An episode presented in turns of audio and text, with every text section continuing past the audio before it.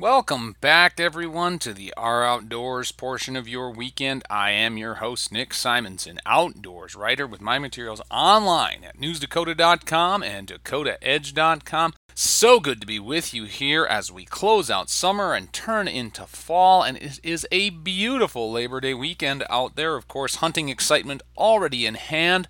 Mourning dove season opened up on Thursday. Archery deer season kicked off yesterday, Friday at noon. And boy, we've got a great weekend on tap. Hoping you're getting out there on stand or in the field, finding that game that you love to pursue. And of course, some great year end fishing with this warm stretch. Obviously, those summer patterns are still going to hang on for a little bit longer. So if you're pursuing walleyes or catching those smallmouth bass and maybe eyeing up some of those fall trout, might have to wait a little bit there as it stays a bit warmer. But as things cool off, uh, those rainbows and browns are going to get more active in our stock lakes around North Dakota.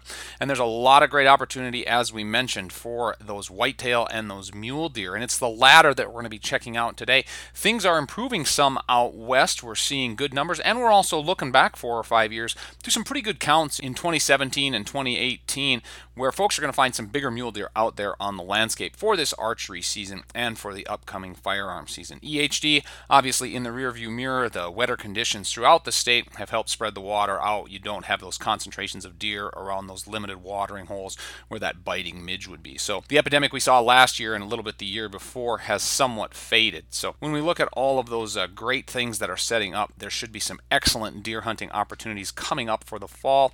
And of course, with the archery season kicking off this weekend, boy oh boy, a lot of folks eyeing up those badlands to get on a trophy mule deer. For that, we have Casey Anderson with us after the break. He is the wildlife division chief for the North Dakota Game and Fish Department, sharing his insight on where those mule deer populations are and what hunters can expect. So stay tuned. Welcome back to the show, everyone. Deer archery kicks off this weekend, and there's a lot of excitement out there as we see where our deer herds are. We looked at the east last week. Let's turn to the west with Casey Anderson. He's the wildlife division chief for the North Dakota Game and Fish Department to check out those mule deer and whitetails in western North Dakota. Casey, welcome to the show. Good morning, and good to be here. Absolutely. Fun to have you on, getting that insight into what's happening. And we look to the west. How are the populations of the mule deer doing out there after kind of a, a downturn last year and that 2021 drought? So we had, you know, obviously that drought. We were a little skeptical on what would happen over the winter just because animals were coming into winter uh, a little bit depleted. But, you know, out west, the winter wasn't that bad. Um, we did have those spring storms, but it seemed like critters came through those okay because the rest of the winter wasn't too bad. Usually they're compounding when you get those spring storms and you've had a bad winter. It's kind of the last straw they can take, but this one they seem to handle pretty good and you know, we did our spring mule deer count and they were up about 13% from 2021 and so that was a good sign. That means we had good overwintering um, of the fawns that we had, even though our fawn production was down the year before. But the spring counts were up, so a lot of them survived the winter. And so going in, there should be a little bit, you know, stronger population than there was last year. Uh, 13% isn't a giant increase, but it should be pretty decent out west. Absolutely, and that's good to hear. And we'll take any increase we can get when it comes to those critters on the landscape. What are you seeing this year for muley fawns out there in the west, and how did things go with that? Yeah, so the habitat out west looks really good. Actually, I'm I'm from central North Dakota, there straight north of Bismarck, and I think it's greener out west right now than it is where we are, and so that's that typically doesn't happen. So the habitat that's there looks good. Anecdotally, so far, what we've been hearing and seeing when we're out in the field and stuff, there, you know, there are a number of fawns on the ground. It looks like there's you know some twinning going on. And so those are good signs. We'll actually do our fall mule deer counts coming up in not quite a month. We'll we'll start those. As soon as kind of leaves start dropping then we can get out and uh, take a decent look and see what our fawning reproduction was yeah, we'll wait for the final numbers, but that's also good to hear. Another opportunity out west uh, is the white-tailed deer herd that kind of intersperses and mixes on in some of those areas. Coming out of the EHD epidemic last year, how is western North Dakota's whitetail herd looking? So western North Dakota's herd will be pretty stable. When you get that far out west, we have had EHD in the past, and there is more uh, resistance built up in the herd as far as EHD goes, and so it should be pretty decent. It'll be down a hair probably from well, probably not from last fall when people are out there because EHD kind of hit before uh, the season, but there shouldn't be much change in the number of whitetails out there from when people were out there last fall. But yeah, the whitetails out in the Badlands, they, they sometimes they look out of place if you find them in the really rough Badlands, and a lot of times they're more along the the bottoms and the rivers and creeks out there. Yeah, that's right. They certainly have a different proclivity for habitat. We're talking with Casey Anderson. He's the Wildlife Division Chief for the North Dakota Game and Fish Department. Casey, when we're looking at what bow hunters are going to encounter this weekend and in days to come, what sort of opportunities for those bigger bucks do you think they're going to see? It should be pretty decent with the lower, you know, lower fawn production. Last year isn't going to really play into the bigger bucks they're going to see this year. So you got to look back a few years if you for example, in uh, 2017, we had a, a count that was quite a bit higher than we did in the last few years, and so that that's really those 17, 18 years are probably where your bigger bucks were going to come from, and so there's a potential for for a number of those to be out there because of our counts were were fairly good back in 17 and 18 compared to the last few years. And so, you know, it, I would say the chances of coming across one would be decent. The question is, is do you got the patience and the abilities to get where they are? Sometimes is the Badlands rule right? You got to work to find those bigger deer, but at four and a half, five and a half years, they are going to be in that uh, trophy caliber. And another thing uh, this time of year, and, and, with North Dakota's unique archery season, is velvet is always a possibility.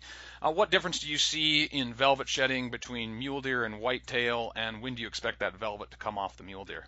Typically, the velvet, whether it comes off or not, is about the same time every year. It has more to do with the photo period, the amount of daylight we have, what that does is that actually increases the testosterone in the deer. So it starts ramping them up towards rut. And so as that testosterone increases, then the blood flow to that velvet starts to be reduced and they start rubbing it off. There'll be some, you'll probably find a few here and there that are pretty good, hard horned as some people call them. But yeah, the opportunity usually is that first week of our season typically. And uh, as far as whitetail and mule deer, it really doesn't have any significant difference between when they come off. It's both of them are based on that daylight photo period good things to know that folks can find a chance for either or out there in the wild. We're talking with Casey Anderson. He's the Wildlife Division Chief for the North Dakota Game and Fish Department. As we wrap up, obviously one of the concerns remaining on the landscape is chronic wasting disease. Most of the West is either baiting or transport restricted. How is that going to influence the way people hunt, and what should hunters know about CWD?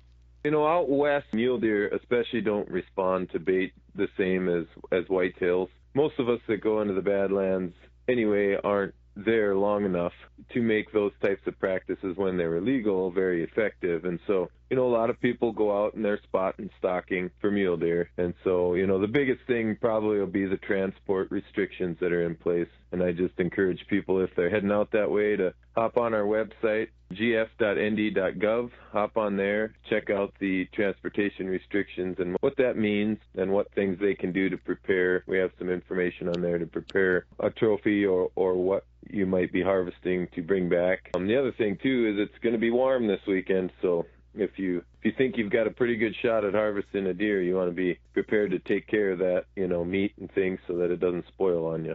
That's right. Move quickly in those warm temperatures, and the forecast going out also looks warm. Uh, as we wrap things up, how can hunters help? Are they able to uh, submit heads for sampling starting with the beginning of the season, and, and there are designated sites out west for that? So typically, we don't have our barrels out west and when it's this hot, you can get some pretty good, pretty good rank barrels.